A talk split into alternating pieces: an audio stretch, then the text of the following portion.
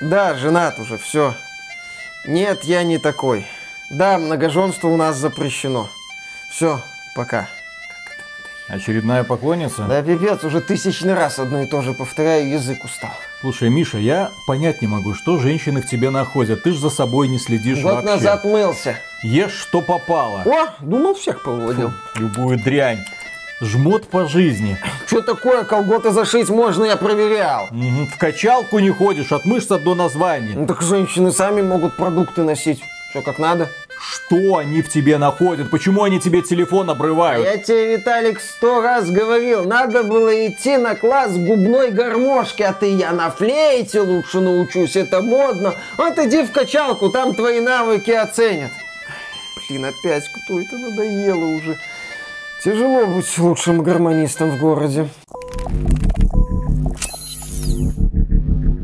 Приветствую вас, дорогие друзья! Большое спасибо, что подключились. И это обзор игры под названием Halo Infinite. Игры, которая должна была выйти еще в 2020 году, но по какой-то причине ее перенесли на 2021. Казалось бы, разработчики это объясняли тем, что нужно все доработать. Когда мы в 2020 году увидели презентацию, мы увидели лицо Крейга, вот этой знаменитой обезьянки, которая появилась перед мастером Чифом, и он ее испугался настолько, что сказал, не-не-не, я с этими ребятами дел иметь не буду. Поэтому разработчики в спешном порядке начали все переделывать. Крейг немного зарос, у него появилась шевелюра и бородка, облагородили, так сказать, подтянули графику. Но почему я говорю, по какой-то причине перенесли на 21 год? Потому что я надеялся, что в 21 году будет улучшена не только графика, что будет в целом законченная, блин, игра, доведенная до ума, которой не будет никаких вопросов. Однако, она выходит и на ПК сразу же возникают вопросы с оптимизацией, с неожиданными тормозами,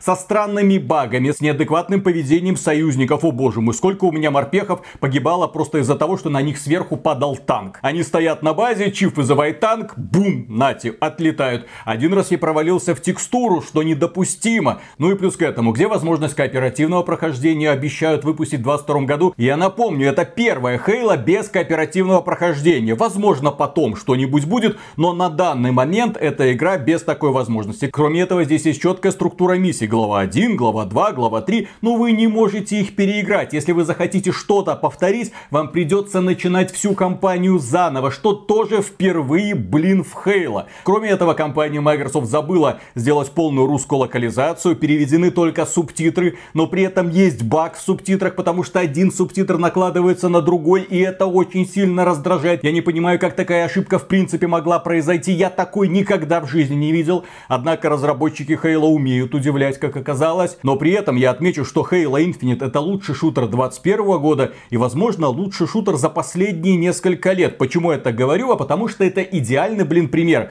одноглазого короля в царстве слепых. Вот чем нас удивляли шутеры, особенно в последние годы. Я говорю про одиночные, не про мультиплеерные. Да, стоит отметить, если говорить о шутерах на прохождение, то с жанром в последние несколько лет происходят не самые приятные вещи. В принципе, крупные издатели отказались от недешевых, скажем так, шутеров на прохождение. Шутеры на прохождение сегодня это чаще дешевые проекты от небольших студий, у которых мало денег. В этом году была Некромунда Хайд Ган, задорный такой вот шутанчик, но видно, что сделанный за 3 рубля буквально. Был проект Severed Steel, это инди. Есть инди-проекты типа Prodeus или там Ultra Kill. Но это вообще своя атмосфера шутеров под 90-е. Где-то есть модные идеи, где-то нету. Но эти игры объединяют то, что у них стилизованная графика. Это в лучшем случае. Это если очень сильно повезет. Чаще, как в случае с Kill. Есть там еще Ну, проекты один типа... человек делал. Ну да, есть там проекты типа Medieval, Dusk. Мы назовем, если мы начнем прям перечислять все шутеры, мы действительно назовем серию продуктов. Но, повторюсь, это будут продукты дешевые, продукты от инди-студий, продукты от мелких компаний, которые как-то собраны. Будет Far Cry 6, естественно, да, но это вовлекалочка. Это игра, которая примечательна в первую очередь хреновой стрельбой, во вторую очередь тупейшими противниками и, соответственно, унылыми перестрелками. Far Cry 6 это даже не шутер, это какая-то игра ради прокачки, ради бессмысленных наград, ради бессмысленных наград. Э, э, Сложно мне назвать этот продукт шутером на прохождение. Легко заметить, что жанр переживает не лучшие времена. Но прежде чем мы продолжим, реклама на этом канале.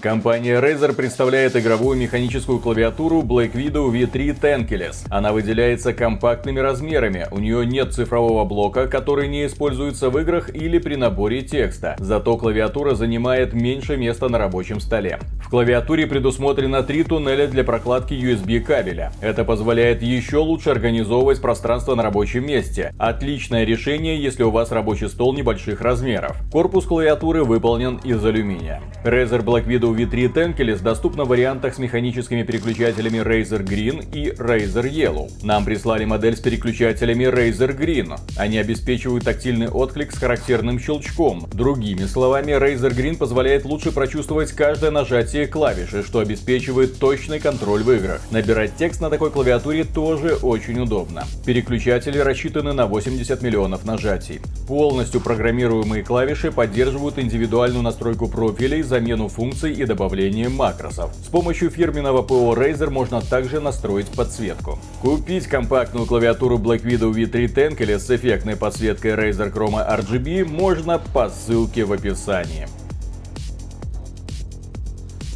И здесь стоит отметить один принципиальный момент. На восприятие любой игры влияет ситуация в игровой индустрии и в жанре в целом. Если бы люди в большинстве своем оценивали каждую игру отдельно, мы бы до сих пор играли, ну, наверное, в клоны Doom. Или в игры по Второй мировой. А что, вот есть десяток клонов Medal of Honor, еще один клон Medal of Honor. Я ж не буду смотреть на то, что вокруг происходит. Нет, ну согласитесь, например, выходит Call of Duty, люди все в восторге. Можно сделать просто клон Call Call of Duty, который будет получать такие же награды, такие же продажи и такую же любовь аудитории, нет, потому что люди видели, знаем, э, э, э. поэтому такой подход и не работает. Постоянно публику нужно чем-то удивлять. А в последние годы крупные компании удивляли нас лишь хреновым качеством исполнения своих игр. Даже если выходит игра от крупного издателя, ты точно знаешь, что там скорее всего будет богодром, что это будет недоделка и скорее всего перед тобой раскатают дорожную карту, как мы все это приведем к общему знаменателю. Именно поэтому Поэтому, когда мы будем обсуждать Halo Infinite, несмотря на огромное количество «но», несмотря на то, что этот обзор будет в целом отрицательным, мы будем много критиковать разработчиков,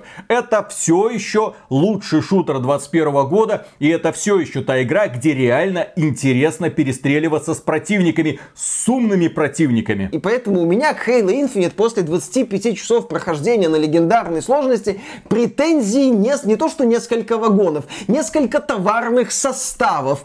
Но если подытожить, вот если вот у меня спросить, Миша, тебе понравился-то Halo Infinite? Я скажу, не, ну по итогу в целом понравился, потому что это шутер, в котором хорошие сражения. И сегодня, когда ты видишь недешевый шутер с хорошими сражениями, этого оказывается достаточно для того, чтобы получать удовольствие от игры. Поэтому я и подчеркиваю важность восприятия игры с учетом ситуации в игровой индустрии. Выйди Halo Infinite во времена расцвета шутеров, когда выходил условный Halo 3... Выйди Halo Infinite на Xbox 360, ее бы с говном смешали. Да, ее бы заживо сожрали на завтрак и высрали к обеду с оценками там условно 4-5 из 10 и словами «Да вы охренели! Вы все, что смогли сделать, это кое-как скопировать идеи Halo Combat Evolved 2001 года, ну и с немножко их разнообразить условным крюком-кошкой. Это что такое вообще? 343 Industries, ну при условии, что 343 Industries бы тогда делала Halo Infinite для Xbox 360 360. А сегодня не, ну они механику не испортили, хорошо. Они ее немного вот облагородили новыми фишками, неплохо. Итак, с чего начинается наше путешествие в Halo Infinite? Мастер Чиф, суперсолдат, который прошел не одну войну, который спас галактику огромное количество раз, попадает на Зета Хейла. Так называется инсталляция Предтеч. Это цивилизация, которая насоздавала этих колец, которые в итоге оказались супероружием, способным уничтожить разумную жизнь в галактике. Уничтожила эту жизнь, а потом куда-то куда-то там испарилась. И, собственно говоря, последующие конфликты в этом мире связаны с тем, что кто-то пытается эти кольца заново собрать и активировать. Мы в очередной раз мешаем этому заговору. Какой-то грозный орк со своими подельниками пытается захватить эту Зету Хейла, собрать ее воедино, она разрушена, и активировать установку. Зачем это ему надо, мы не знаем, но на всякий случай нужно всех поубивать. Я даже наберу смелости и скажу, что в этой игре сюжета как такового нет. Точнее, его не больше, чем в условном Супер Марио, где маленький человечек от одного замка к другому бегает. А где твоя принцесса в следующем замке? Один босс, второй босс, третий босс, четвертый. О, вот наконец-то главный замок с главным злодеем. А после него, ну вот супер замок с супер злодеем. О, как это интересно. А чем все заканчивается? Let's finish the fight. Давайте закончим этот бой. И ты такой, блин, тебе только начинают рассказывать, что есть какая-то еще более серьезная угроза, с которой Чифу придется столкнуться. Но вместо того, чтобы даже показать на нее намек, Тебе просто говорят, что эта угроза есть, извини, дальше мы не придумали. А еще не говорят, что эта угроза может быть опасней потопа. Ну, флада вот этих вот жутких монстров, которые все сносят. Если вы не играли в предыдущие Хейлы и не понимаете, что такое потоп, вы вряд ли вот это вот мощнейшее предзнаменование прочувствуете. А если играли, ну, вы хотите узнать, что это ж такое, прям опаснее. Но вам не покажут. Я считаю, что этот задел не нужен. Я вспомню Хейла Combat Evolved 2001 года, где мне представили вселенную, где мне было интересно, где главным врагом Чифа было ощущение неизведанности, непонимания, что происходит, где я оказался в странной вселенной, в которой воюет мужик в таком зеленом костюме, и он сражается на вот этой вот странной планете Кольцо непонятного назначения, ты узнаешь, зачем оно, ты сталкиваешься с неожиданными противниками, ты уничтожаешь это кольцо, и в конце со своей подружкой, искусственным интеллектом Картаной, улетаешь в неизвестность. То есть есть мне, с одной стороны, показали вселенную, мне показали законченную историю, и мне четко дали понять, что в этой вселенной может быть дохренища других историй. И мне кажется, что вот в Halo Infinite такой подход тоже бы работал. Перезапустить Halo, тем более Halo Infinite подается в том числе как мягкий перезапуск серии, поскольку с Halo 5 не очень получилось. И вот здесь, да, у нас есть неуклюжая затравка на будущее, при этом есть шоурмастер, это, если что, мы так называем вот этого нового знакомого Чифа, который оказывается с ним на Зета Хейла, и ему хочется свалить, он хочет к семье, он вообще не такой, он вообще не военный на самом деле, у него драма, ему это все не надо. Я не понял, зачем это здесь. Для меня лично Хейла всегда был такой power фэнтези в каком-то смысле, где супергерой решает супер проблемы и на кону судьба вселенной, вообще всей вселенной. И да, я полностью согласен с мыслью, что у такого супергероя должны быть тоже крутые напарники, которые понимают, насколько высоки ставки, которые тоже готовы отдать свою жизнь за будущее человечества. Потому что в Halo ставка простая. Либо человечество, либо ковенанты, или в данном случае вот эти вот изгнанники. Третьего не дано. Либо ты, либо они. Я бы здесь провел параллель со звездным десантом, с Warhammer ом, если угодно. То есть все очень просто. Либо одна раса выживает, либо другая. При этом стоит вспомнить историю предыдущих игр серии Хейла, когда ты отбиваешь нападение инопланетян на родные человеческие миры, когда они уничтожают полностью планету Рич, когда они совершают нападение на Землю, когда на Землю опускается флат и начинается вообще зомби-апокалипсис. С одной стороны инопланетяне, блин, с другой стороны зомби, которые захватывают все больше и больше людей. Вот это был масштаб, вот это было интересно. И после этого в этой вселенной, которая вся на ножах друг с другом, внезапно оказывается шаурмастер, который просто хочет домой. Нахрен просто еще выслушивает твои стенания. Ай-яй-яй, как интересно было следить за его трансформацией. Нет, не было никакой трансформации. Это просто неудачный sidekick, то есть неудачный напарник главного героя. Я убежден, что попытка сделать драму из судьбы шаурмастера не работает. Этот герой тебя бесит своим нытьем. С одной стороны, супер солдат, супер задачи начальника. Чего мы туда лезем? Злые Давай обезьянки улетим. пришли, очко порвали в хлам. Мясо, кровь было, ужас, пошли домой, начальника. Шеф такой, да, я вижу, очень сильный урон нанесен Zeta Halo. Что делать, надо разобраться. Бруты опасный. Начальник, а ты о чем? Я про свое кольцо говорю. Ужас какой, валить надо.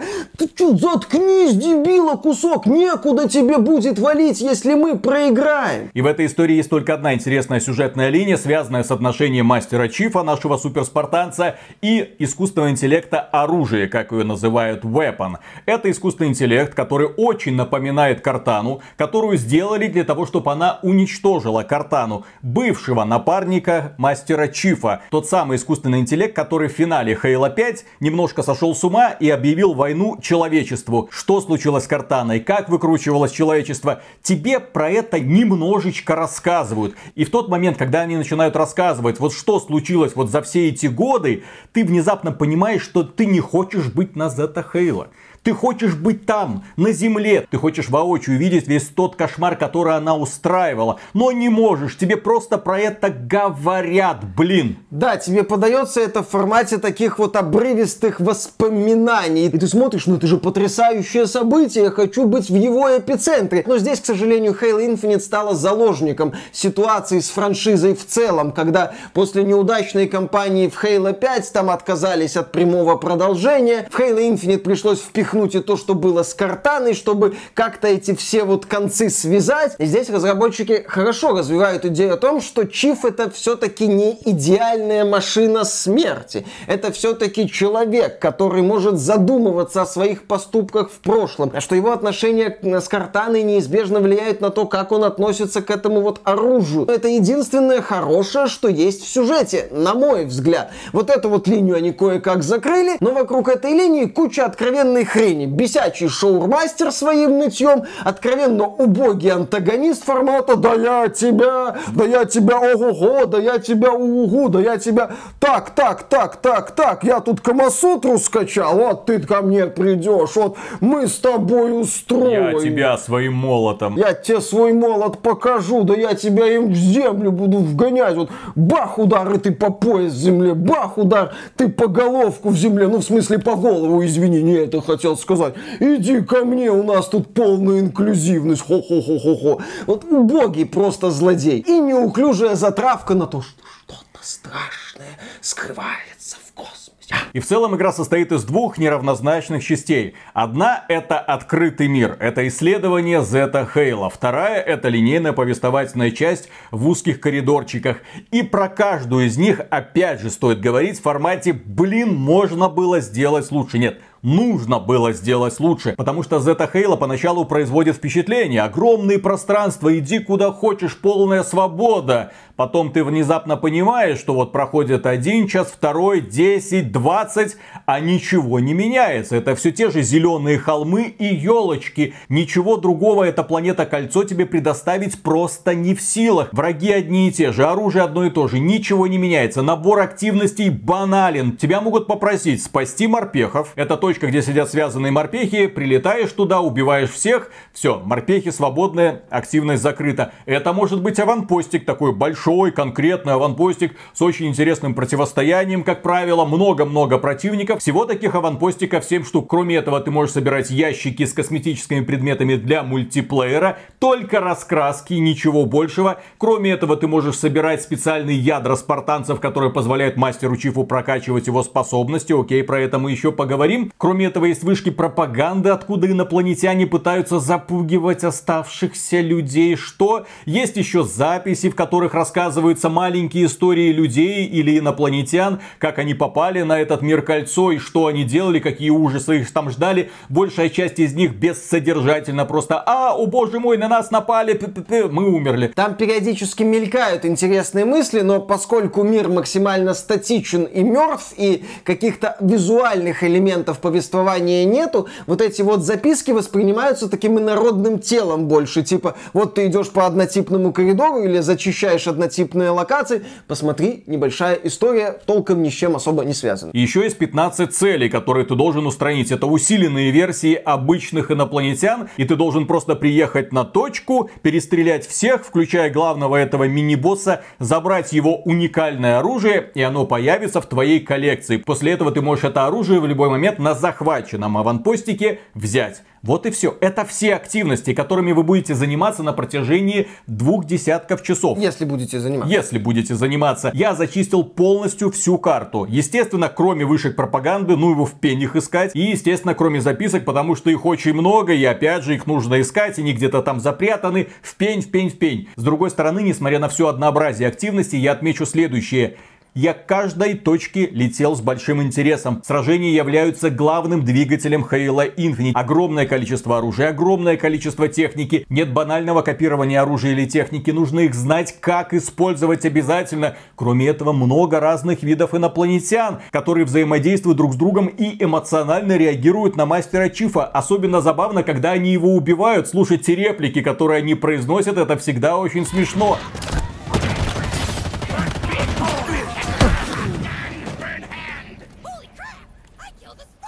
И вот это ДНК Хейла разработчики испортить не смогли. Каждое сражение уникально, великолепно. И поэтому, несмотря на все единообразие активностей, я не скажу, что я был разочарован Halo Infinite. Наоборот, после того, как игра закончилась, у меня была даже некоторая грусть. Все, дальше только мультиплеер. Боевая механика в Halo Infinite, прям как в Halo Combat Evolved, настроена хорошо. Поэтому я ехал к следующей точке, прекрасно осознавая, что меня там ждет. Ну, там смена состава противников могла быть. Но в то же время такая вот предсказуемость меня не сильно бесила. Тем не менее, если говорить о наполнении мира и в целом подходу к наполнению мира, то это какой-то позор. Потому что разработчики просто раскидали сражения по миру разных масштабов на разных аренах. И на этом вопрос закрыли. Реализация мини-боссов это цирк, потому что это просто усиленная версия рядовых противников без каких-то интересных решений, без каких-то неожиданных способностей, без сюрпризов. Здесь, в принципе, если говорить о наполнении мира, то сюрпризов нет. У меня был сюрприз только один, потому что я исследовал этот мир досконально. Я пытался понять, ну должно же быть тут что-то, должно же быть что-то интересное. Например, есть одна цель, которую нужно уничтожить на отдельном острове. Остров большой, и я его весь исходил. Я просто не мог поверить, что весь этот огромный клочок суши, на нем ничего, кроме этой кучки инопланетян нет. Оказалось, что да, только эта кучка инопланетян там и есть. Ну вот как так подходить? Да, то есть все максимально безыдейно. Я, собственно, вот эти вот дополнительные активности в Halo Infinite не могу назвать заданиями. В моем понимании задание это хоть какая-то история, которая сопровождает это задание. Это, возможно, неожиданное событие, когда ты приходишь зачистить аванпост, а там начинает твориться какая-нибудь дичь, типа артиллерийского удара или еще чего-нибудь. Ну, хоть, хоть что-то, хоть что-то за пределами того, что ты пришел на аванпост, активировал несколько точек указанных или уничтожил несколько точек, попутно отбиваешься от э, волн подкрепления и все. Да, сражение увлекательное, да, есть элемент нелинейности. Ты можешь подъехать на танке, если хочешь, можешь использовать один набор оружия, другой набор оружия. Это влияет на процесс. В плане вариативности Halo Infinite предлагает какие-то ситуации. Но это голое сражение и все, которыми вот утыкана карта. При этом бонусы многие, которые ты получаешь, по сути, бесполезны. Здесь есть очки отваги. По сути, местный боевой пропуск. Ты набиваешь очки отваги там за захват аванпостов, за спасение солдат, за уничтожение вот этих вышек пропаганды, и на базе тебе открывается доступ к оружию и технике. Есть усиленная версия оружия в конце боевого пропуска. Еще за уничтожение целей ты получаешь уникальные версии оружия ковенантов. Казалось бы, прикольно. Вот на базе берешь какой-нибудь крутой меч или там крутую плазменную винтовку или улучшенную версию штурмовой винтовки людей, думаешь, пригодится. Под конец, например, пригодится. Вот я это прокачиваю, чтобы под конец взять и нападать противникам более эффективно.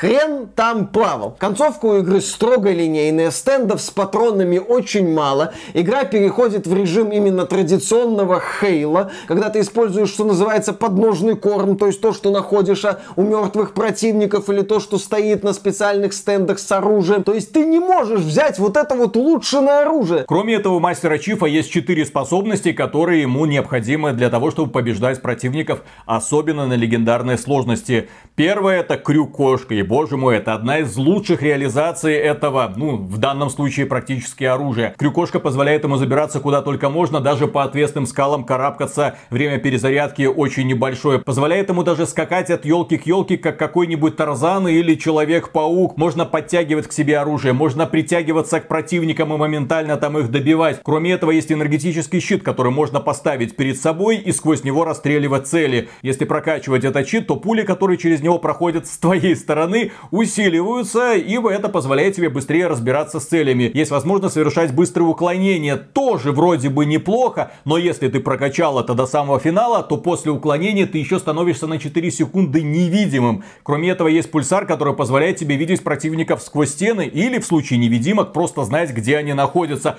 Тоже хорошо. Ну и пятый апгрейд это пассивный апгрейд улучшения щита мастера Чифа, чтобы его не так быстро убивали. Максимально лениво. Плюс 15% 15%, плюс 15%, плюс 15%, плюс 15%. Фу-фу-фу. Да, то есть вот эти вот способности, они механику разнообразят. Для прокачки этих способностей используются ядра спартанцев. Э, до релиза игры я по своей глупой наивности полагал, что тебе эти ядра спартанцев будут выдавать не очень часто за какие-то заслуги. Например, вот зачистил аванпост, получил ядро спартанца. Зачистил большой аванпост, получил два ядра спартанца. Здесь тоже, да, на аванпостах можно найти вот эти вот ядра, но много ядер просто разбросаны по миру. Ты видишь точку на карте, там ядро, ты прилетаешь, ядро, никого нету. Или есть там пара противников, которых ты мгновенно убиваешь. Очень странное решение и показатель того, что этот открытый мир кое-как делали, кое-как вот собирали. Открытый мир здесь по сути не нужен. И нам многие говорят, ребята, так не обращайте внимание на эти активности и проходите мимо них. Во-первых, оно же в главных. Я убежден, если тебе надо делать оговорки, как правильно играть в игру, то это означает, что у игры проблемы. Во-вторых, окей, вот у нас есть куча известной субстанции, и в ней вот такая вот дорожка, и рядом стоит значок. Не ходи туда, иди только по дорожке. Если мы говорим о высоких уровнях сложности, когда сражения тебя напрягают хоть как-то, кстати, к балансу сложности мы еще вернемся, то тебе нужны апгрейды, то тебе имеет смысл вот это вот все делать. Потому что опять тогда начнется, а поставь сложность пониже, а не делай вот это, а сюда не ходи, это плохо. Это показатель того, что у игры есть недостатки. А смешно то, что когда наконец-то наступает этот самый финальный линейный отрезок, в несколько часов коридоров и аренок, я с тоской воспринимал открытый мир. Я вспоминал, блин, а там ведь была свобода, там мог я сесть на танк, там куда-то поехать, там вот это сражение было забавное, вот это было замечательное, там хоть что-то, блин, происходило, потому что финальная часть Хейла это просто стыд и позор. Однообразные коридоры, фактически одинаковые комнаты с тем же самым набором противников, просто меняется слегка их состав. Ничего другого игра тебе предложить не в силах. Иногда она просто доходит до маразма. Вот тебе два толстых противника, вот тебе еще два толстых противника, вот тебе еще два толстых противника, вот тебе еще. А до финальной миссии компания тебя прям удивляет неожиданными решениями. Не, здесь есть одно неожиданное решение. Такой вот внезапный отход от правила трех. В одной миссии Чифа высаживают на небольшой остров и говорят уничтожь три зенитки. И в следующей миссии ты оказываешься на большой уже карте, и там четыре точки, которые ты должен посетить. Э, ты приходишь к этой точке, убиваешь все, что движется, активируешь оружие, она говорит, так, у меня еще есть кусочек информации, нам надо собрать все четыре кусочка. Прекрасно, ребята сломали правило трех и перевели его в правило четырех. Но это не самая унылая идея разработчиков, потому что часто Чиф оказывается перед запертыми дверями, и нужно ему искать какие-то энергетические ядра. Сходи в одно крыло базы, сходи в другое крыло базы, принеси одно ядро, принеси второе, принеси третье, дверь открылась, проходишь еще немного, о боже мой, еще одна запертая дверь. Даже перед финальным боссом нужно будет ядра искать. У меня такое ощущение, что созданием этой игры занимались люди, которые не понимают, что такое ритм. Когда после одного босса тебя, например, могут отвлечь каким-нибудь интересным разговором, прогулкой по очень красивой локации. Не-не-не-не-не-не, ничего интересного не будет. Вот одно ядро нужно найти, вот другое ядро. Ну зачем это? Просто не понимаю. Мы оказываемся на Зета Хейла, самом первом кольце. Можно было что-то сделать красивое и интересное. Можно было придумать интересного антагониста или антагонистов, а не просто чурки, которые перед тобой выступают в каждом конкретном замке, своем уникальном замке, блин. Да, в игре нет миссий с интересной структурой. Ну, то есть, когда бы тебя удивляли какими-то событиями.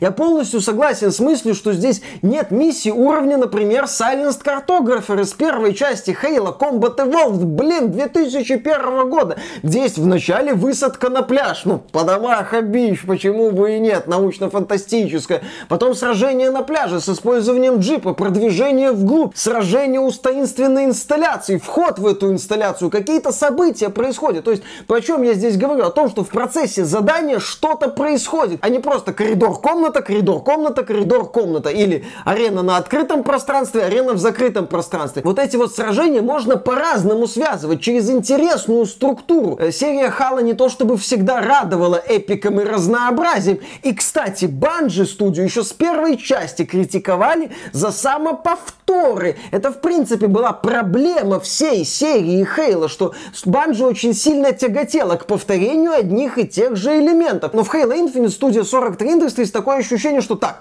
так, мы там что-то пытались, мы не будем вообще ничего пытаться, что называется, не ошибается тот, кто ничего не делает. Вот, мы не будем ничего пытаться делать. Мы просто сделаем серию сражений в разных аренках и хватит. Здесь нет каких-то масштабных битв типа сражений со скоробеями, ну вот этими огромными шагающими роботами. Здесь нету флада или аналогов флада. Флад это крутая смена обстановки. Я это считаю и продолжу это говорить. Это момент, когда ты совершенно по-другому должен подходить к балансу оружия, к подбору оружия. Если ковенанты не глупые и постоянно передвигаются, то флат это зомби. То есть, например, дробовик становится каким-то ультимативным оружием победы. Это прикольная смена обстановки. Ничего, просто вот максимальная попытка повторить какие-то базовые элементы Хейла и все. И плюс к этому баланс в игре очень странно настроен. Если проходить на легендарной сложности, то техника становится в целом практически бесполезной. Ее моментально выносят. Точнее, нет, не так. Становится бесполезен танк и летающая оса. Их моментально уничтожают практически. Сделано это в угоду, я так понимаю, мультиплеерному балансу, чтобы танк не был ультимативным оружием, чтобы в любой момент можно было его быстро уничтожить. Но когда тебе, например, в рамках самой игры дают танк и говорят, ну вот, наконец-то миссия на танке, проедь по этому каньону, всех поуничтожай под бодрую музыку знаменитую из Хейла, ты такой думаешь, ну все, сейчас я вам нападам, вот я приеду к этому боссу, ему хана. Ты садишься в этот танк, два попадания в тебя, танк горит. И ты остаток этой миссии проходишь на своих двоих. Что это было? Я эту миссию проходил немного по-другому. Я вот так вот высматривал вдали противников и, соответственно, издали их расстреливал. У меня не было ощущения крутости от поездки на танке, которая была, ну, как Halo Combat Evolve. То есть здесь такие вот странности начинают происходить. С одной стороны, танк сделан для открытого мира, чтобы ты там всех жестко не нагибал. А с другой стороны, вот этот баланс плохо себя чувствует в коридоре. А с другой стороны, когда я прокачивал очки репутации, я думал, ну все, сейчас мне дадут осу. Ох, я буду свысока там всех нагибать. Ох, сейчас приеду на аванпост, всех расстреляю. Оса оказалась самым бесполезным оружием в этой игре. Я взлетаю, меня моментально сшибают снайперы. Не, в игре прекрасные снайперы. Это главные противники, по сути, на легендарной сложности. Пока ты не поймешь, где он спрятался, откуда он в тебя выстрелил, ты эту локацию не пройдешь. Так когда ты летишь на осе, примерно то же самое. Ты у тебя подбили, ты летишь вниз. Ай-яй-яй. Нет, не только снайперы доставляли серьезные хлопоты на легендарной сложности, еще десантные корабли. Особенно, когда ты в чистом поле, над тобой летит десантный корабль, расстреливает тебя из пушек, и ты не знаешь, куда деваться. И, в общем-то, это, кстати, все такие серьезные противники на легендарной сложности. Большая часть сражений это не какие-то супер напряженные битвы. Да, тебе не скучно, да, тебе весело сражаться с этими вот инопланетянами разношерстными, но вот именно ощущение того, что ты выгрызаешь победу, нет. Есть ощущение, что ты без какого-то супер напряжения отстреливаешь неглупых противников. Но в игре же есть босс. А. Тоже элемент, сделанный, ну, неровно как минимум, криво и убого как Просто максимум. Нет. Да. Просто и опять нет. же, в случае с битвами с боссами на легендарной сложности проявляются проблемы с балансом. В моем случае, вот первый босс меня напряг. Такой мощный брут, я его долго бил. В итоге убил, получил удовольствие, выгрыз победу. Там был момент, я с ним столкнулся, по сути, лоб в лоб. Там либо я бы его убивал, либо он меня и убивал. И я его убил после получаса тщетных попыток. Классно, круто, замечательно. Потом был босс-элитник, который становился невидимым. Его я убил значительно быстрее такой. Ага. Потом появился еще один босс. Брут с молотом который убивал меня с одного удара на небольшой арене. Арене? Арене, ну, комнатке. В малень... комнатке. Да. В маленькой комнатке появляется Брут с молотом. И ты такой думаешь, ага, я играю на легендарной сложности, наверное, пора переходить на изи. Потому что первые несколько попыток у меня заканчивались тем, что он меня моментально выносит. Перезагрузка, он передо мной делает рывок вперед, бух, я умер, бух, я умер, бух, я умер. И только пока я не догадался, что нужно в этот момент вот эта вот маленькая микросекунда, пока он не приземлился, вот что-то сделать, вот как-то отпрыгнуть в сторону там на этом крюке кошки, вот как-то избежать. После этого битва продолжилась, и битва была не сшибко интересной, потому что я от него убегал, разворачивался, снимал чуть-чуть здоровья, у него еще щит этот энергетически восстанавливающийся, а он меня преследовал, причем он бежал за мной быстрее, чем я. На мой взгляд, это с одной стороны неуклюжая попытка оправдать кошку или рывок.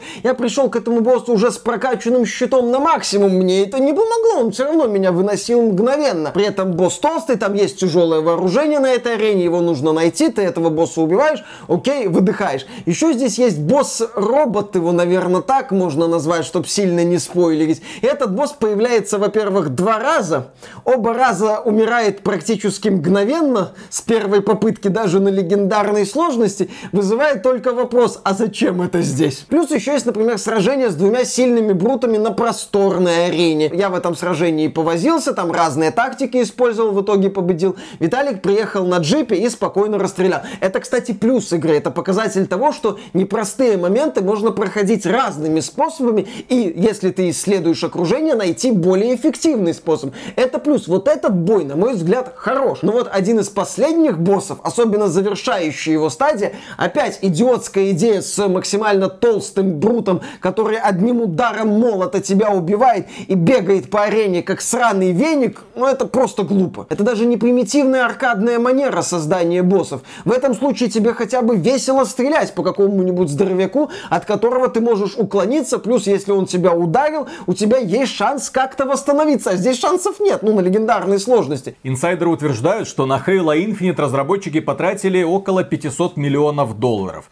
И казалось бы, когда ты слышишь такую сумму, ты думаешь, блин, ну это что-то Red Dead Redemption 2 должно быть по уровню проработки. Или как минимум God of War. Ну чтобы тебе постоянно было красиво. Потому что над таким проектом не могут работать бесталанные художники. Могут могут в этой игре глазу цепляться не за что вообще никогда. Когда ты оказался на Зета Хейла, первые 10 минут еще нормально, потом ты понимаешь, что эти ландшафты ты будешь наблюдать до конца всей игры. Когда ты оказался в одной инсталляции предтеч, они все такие, все такие же коридорчики, такие же комнатки. Когда ты увидел противников, ну ты думаешь, ну наверное дальше будет что-то разнообразнее. Это же 343 Industries. Это те ребята, которые подхватили знамя у Банжи, которая до этого занималась созданием серии, и решили показать, на что они годны. Уж точно у них какой-то козырь в рукаве есть. Уж точно какая-нибудь там раса припрятана. Тем более, что нам постоянно говорят, ой, на этой ZTHL сокрыта угроза похуже, чем потоп. И ты думаешь, ой, и хуже, чем потоп. Интересно, что это такое? А это какие-то высшие. Что такое высшие? А мы вам не расскажем, мы вам не покажем.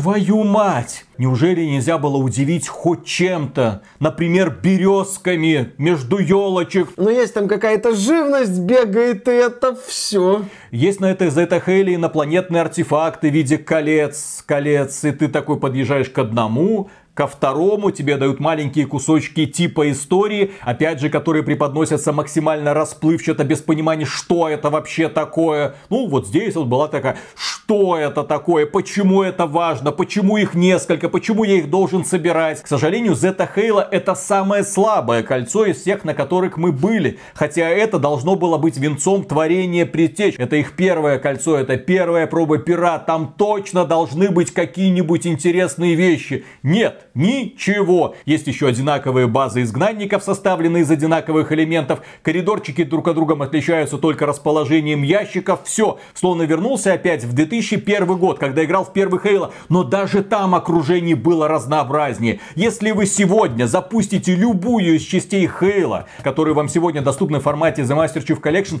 они будут разнообразнее. И по поводу Хейла моментов. Я как-то корил компанию Bungie в обзорах за то, что они используют один и тот же прием. Там мастер Чиф или какой-нибудь другой спартанец смотрит на какое-нибудь эпическое полотно вдаль. Здесь даже этого нет. Дайте мне эпическое полотно. А, а мне дайте, пожалуйста, эффектную поездку под аккомпанемент взрывов, за, чтобы еще был таймер, чтобы музыка, чтобы ставки, прям что спасение, так сказать, вот на последних секундах. Нету этого, нету. Здесь, в принципе, все очень плохо с эффектными постановочными моментами. Они заканчиваются на вступлении.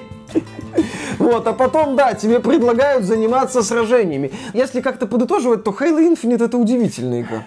Потрясающая. Мы на протяжении вот этого долгого очень обзора ее критикуем. Налево и направо. Если каждый элемент брать Halo, ты понимаешь, что в нем есть недостатки. Но вот если как-то брать по итогу всю игру, ты понимаешь, что ну было не скучно, ну сражение хорошее, стул твердый. Сейчас это уже хорошо. За это, конечно, не стоит платить э, деньги как за отдельный продукт, особенно в Стиме, где это стоит дорого, на мой взгляд. Но это отличный повод подписаться на Game Pass. А я хочу повторить мысль, которую когда-то высказывал. По-моему, год назад касалась она Halo Infinite и то, что это игра от разработчиков Halo 5.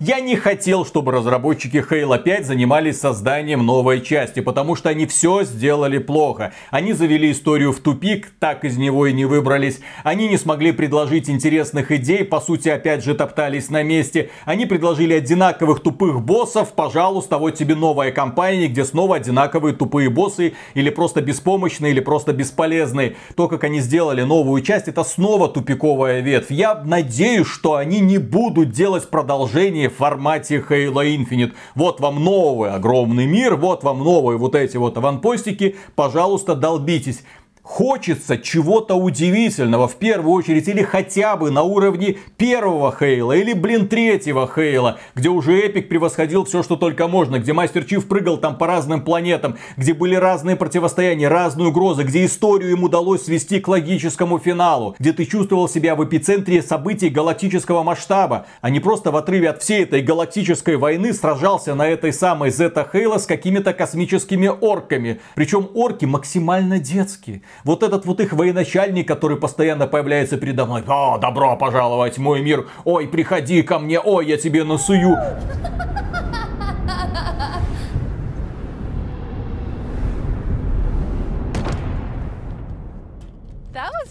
Поэтому, если уж какой-то вывод делать, то компании 343 Industries, я еще раз повторю, гордиться здесь нечем. Игровая механика работает, в условно-бесплатном мультиплеере Halo Infinite она прекрасно раскрывается, хорошо себя чувствует и в одиночной игре, но все, что за ее пределами, это стыд, позор, нельзя так было делать. В целом сражаться прикольно, но не такую Halo я хотел видеть. На этом, дорогие друзья, все. Большое спасибо за внимание. Если вам данный обзор показался полезным, поддержите его лайком, подписывайтесь на канал. И в целом, если хотите, так сказать, рублем поддержать этот проект, добро пожаловать к нам на Patreon или ВКонтакт. Мы за финансовую поддержку всегда говорим огромное спасибо и дальше продолжаем работать. Фу. Все. Не, ну, это великая игра. Потому что ты ее прошел на легендарке, я ее прошел на легендарке, Коля ее прошел на легендарке, все ее прошли на легендарке. Уникальный продукт, я же говорю. Ни одну другую игру в этом году мы больше так вот в несколькером на легендарке не проходили. Причем каждый по отдельности. Да. Все бомбят, но все играют. Замечательно. Знаешь, почему в Halo Infinite нет русской озвучки? Почему? Потому что Шаурмастера мог озвучить хорошо только Галустян. А он много денег попросил. Галустян много денег?